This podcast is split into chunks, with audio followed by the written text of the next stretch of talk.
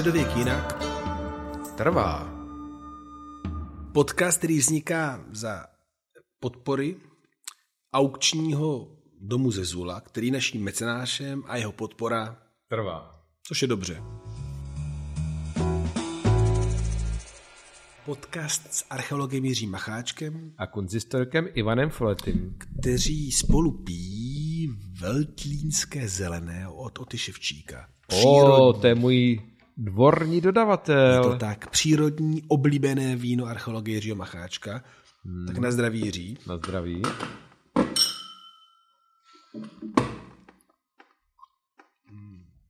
No a Co mu říkáš? dobrý to je, má to říz. Hmm, říz přímo.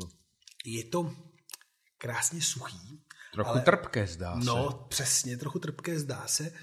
A zároveň mm, jakoby mi přijde strašně krásně jemná ta vůně, že to není jako moc ovocný. A dokážu si představit, že by to mohlo být velmi dobrý s nějakou říční potvorou, třeba pstruh nebo něco takového, to by mohlo být krásný. No, anebo třeba nějakými mořskými plody. To je pravda. Ale jak Když si... já si vzpomenu, No, kde jsem jedl nejlepší mořské plody ve svém životě, tak to bylo. tak si musím vzpomenout na svou cestu do Normandie. A A když jsme v Normandii, tak. tak si nemohu nespomenout na jednu z nejkrásnějších středověkých památek Evropy, světa, A totiž? no Mont Saint-Michel, který ty velmi důvěrně znáš, protože si tam bez zesporu několikrát byl, ale minimálně jednou se svými studenty v rámci pochodu. Pěšky. 1500 kilometrů a došli jsme tam. Je to pravda, no. A je to dobrý, že říkáš středověká památka, protože s kolegyní Rosenbergovou jsme na to napsali článek, který se snažíme ukázat, do jaké míry je to dítě 19. století, jako všechno, co si myslíme, že je středověké. Tam eh, byly nějaké veliké zásahy, co se týče eh, jakési romantické regotizace, nebo jak to nazvat, eh, celé té no. památky. Tam vlastně jeden z žáků Viral Duka normálně eh, převzal ten ostrov v dost dezolátním stavu, protože to byla věznice. Potom, co to byl klášter po francouzské revoluci, to jak si šlo špatně, tak pak to byla velká věznice a na konci 19. století, poslední čtvrtině, vlastně došlo k obrovskému zásahu. A ten zásah měl z Mont udělat úplně ideální středověké městečko, což udělali. A zároveň třeba ta obrovská věž, která dominuje celé tomu ostrovu, je taky celá z 19. století. A je to opravdu ten jakoby obraz toho, jaký by ten středověk měl být.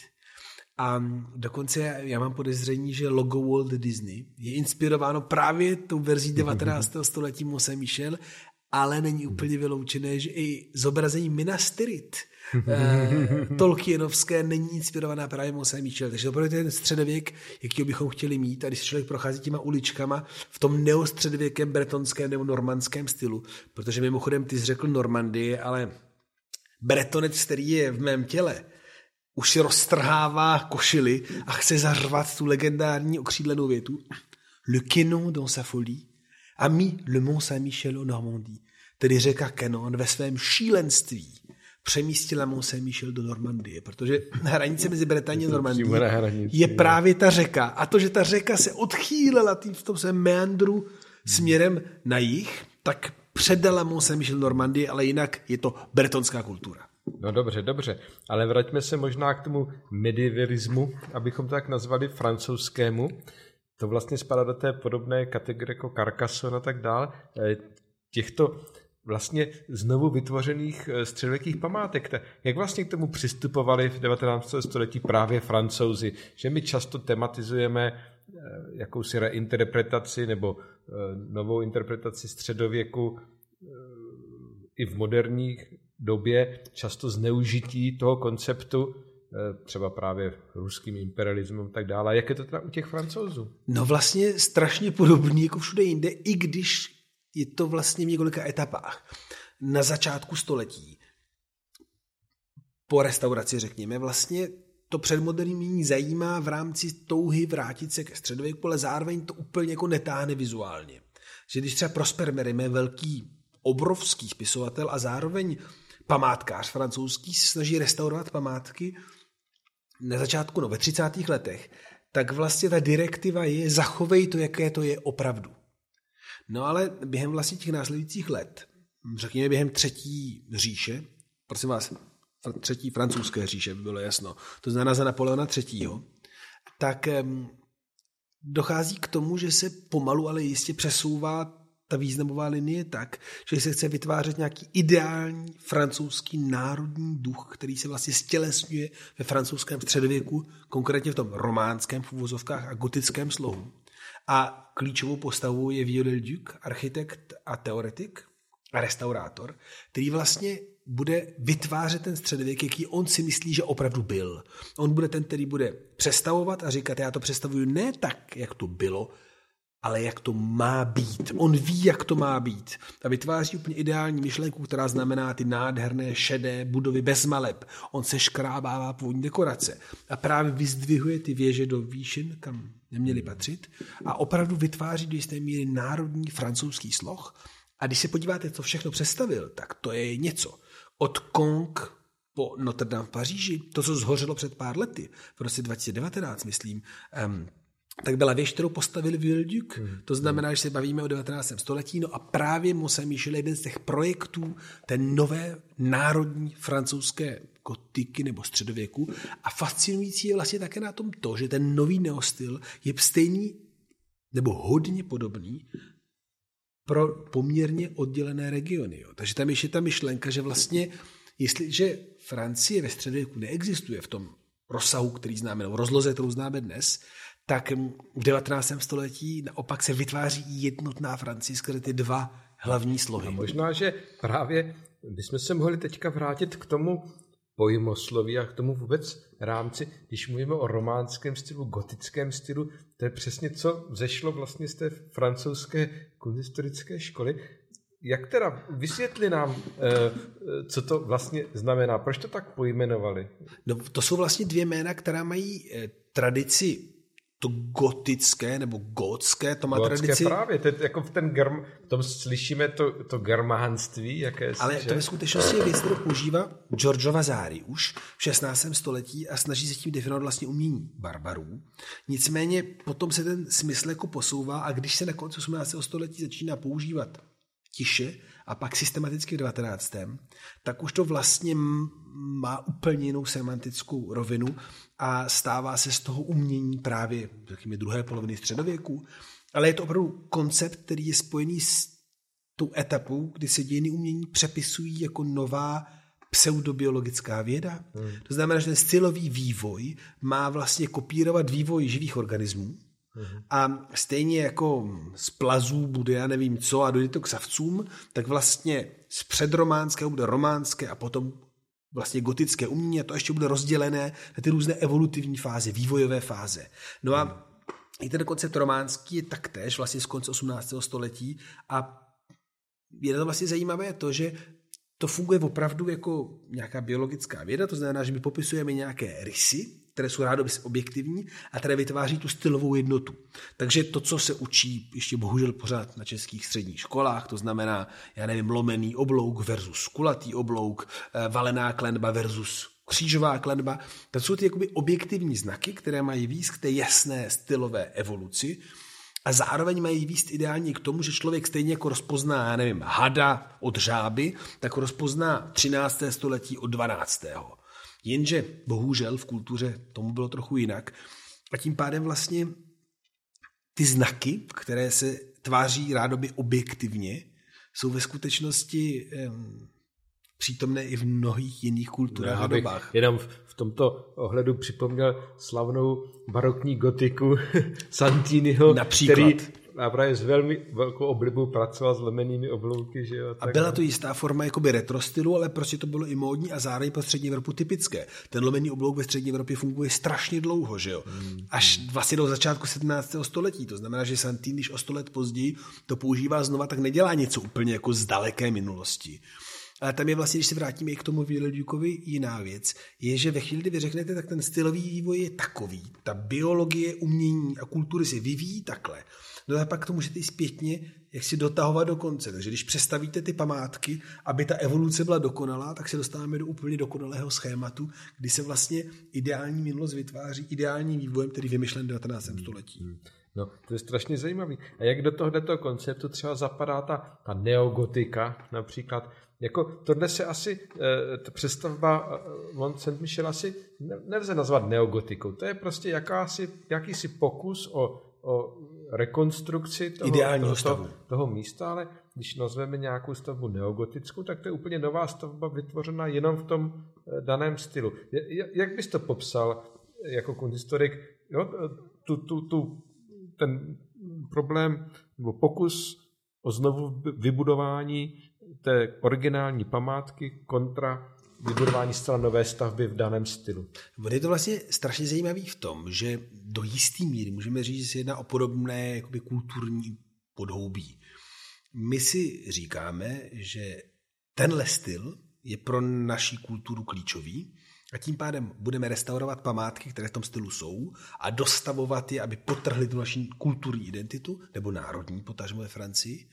A zároveň bude stavět památky nové, a může to být v Anglii, ve Francii, ve střední Evropě, které budou dokreslovat tenhle ideální scénář. Ono, kdybychom to chtěli jakoby vysvětlit literárně, tak bychom si mohli vzít do ruku neuvěřitelnou knihu od Adalberta Stiftera, která se jmenuje hmm. Pozdní léto v českém překladu.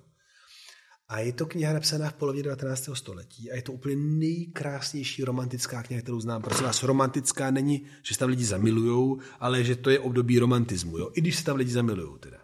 A Stifter tam dlouze popisuje, jak vlastně ten neogotický umělec vytváří to skutečně středověké dílo. Ta socha, ta čistá, bílá, panenská, nábožensky úplně dokonalá socha. No a vlastně na nějaké jako podobné struktuře myšlenkové stojí um, i ta neogotická architektura. To znamená, že je to prostě věc, která má dobarvovat nějaký ideální svět, který nikdy nebyl. Ta romantická představa toho ideálního středověku. No a tak teda teď nám řekni, když se vypravíme Mont Saint-Michel, kam jistě spousta Čechů a zájemců o historii středověk, ke kterým naši posluchači patří, když se tam vydají, tak mají očekávat spíš nějaký fake, Jednoznačně. Jak, jak, to, jak to mají chápat? A není to teda podvod na ně, když se tam vypraví? Hele, není to podvod, ale je to jednoznačně fake. Já e, říkám, že vlastně to, že Disney se inspiroval jsem logo Mont Saint-Michel, není úplně špatné, protože Mont Saint-Michel je Disneyland úplně ze vším všudy. Um, všechno, co je na Mont Saint-Michel dneska, je fake. Až na zlomky.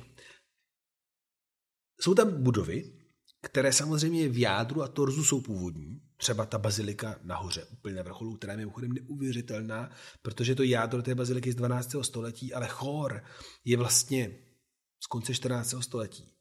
A jelikož ta okna, která tam jsou, nejsou původní vitráže, ale bílá okna, tedy člověk jde v pět ráno, 21. června, na ranní liturgii do tohohle toho prostoru, tak to, co tam je se světlem, je úplně jako dechberoucí zážitek. Nicméně je to všechno mnohokrát přepracované těmi, těmi stoletími. A myslím, že to opravdu mnohem odpovídá tomu, jak my si představujeme, že středověk měl vypadat, než že by středověk byl. Tedy opravdu pohádka o naší vlastní minulosti nebo o minulosti Francie, které chceme věřit. Je to hodno filmu, jako je příběh o rytíři. Hmm. No a ještě možná nakonec našeho podcastu, jaká ta dnešní Francie vlastně je. Já, když jsem tam byl, tak jsem si tam pořídil takové zvláštní foto, na kterém potom schodišti, kde proudí teda vy turistů, kráčí trojčlená hlídka, řekl bych opravdu mocně e, ozbrojený e, vojáků. Za nimi kráčí mnich, který tam vlastně aktivně, tam je, že? Mm-hmm. Vlastně to je aktivní klášter, proti němu se stupuje ze schodu muslimská zahálená žena. Tak jaká ta dnešní Francie vlastně je? Hele, je to pohádka jako ta hora samotná.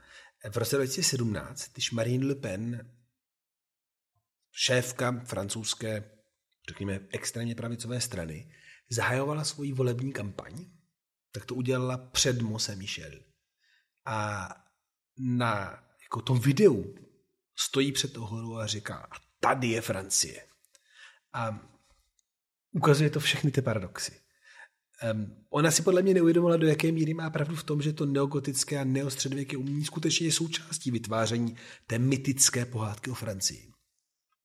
Nicméně pak jsou tam jako další úrovně. A jedna je určitě to, že ta komunita, která sídlí na, na Mont Saint-Michel, která se jmenuje Fraternité de Jérusalem, kdy muži a ženy spolu vlastně žijí ve dvou klášterech, ale modlí se spolu, je vlastně něco jako avantgardní projekt ze 70. let 20. století, kdy se vlastně um, lidé, kteří normálně pracují, to znamená, že jsou lékaři, architekti a tak dále, půl týdne jsou architekti lékaři a druhou polovinu týdne se modlí za právě funkční zemi. A starají se o všechny komunity v tom místě, kde jsou. To znamená o vlastně muslimské ženy, jak říkáš, a o všechno to, co se na tom ostrově odehrává. Jo.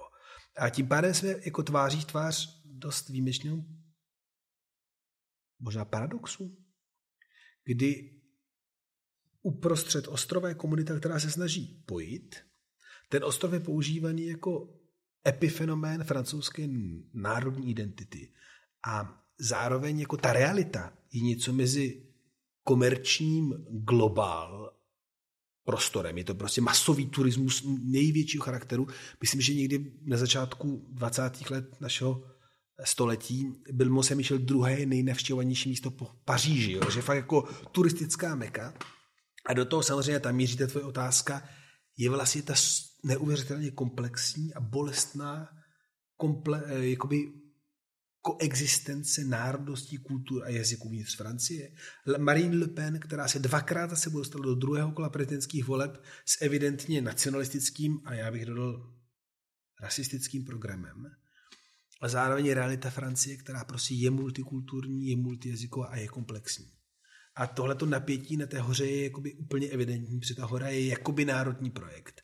A zároveň je to i jednou z tváří globální Francie, která je multikulturní. No ta tvoje vlastně sestupující muslimka je součástí toho samého příběhu, jako ta fraternitě Jeruzalém, mniši a mnišky, které jsou přes týden lékaři a architekti a potom se snaží sloužit těm komunitám na tom místě. Takže je to opravdu jako místo paradoxů. A já mám pocit, že to můžeme vlastně ohlásit, ne?